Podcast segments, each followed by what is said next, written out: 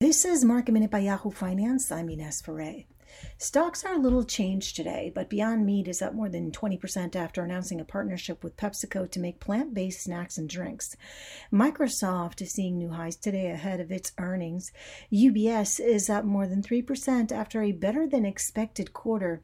And Tilray, the cannabis company, stock is soaring after the French government said it would use Tilray's cannabis for medical experiments. These would be eighteen to twenty month-long studies to treat different ailments.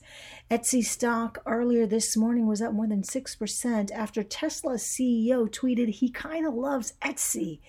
This rally was short-lived, though, as it was in the green and then went back down to red territory. For more Market Minute news, head to yahoo finance dot com.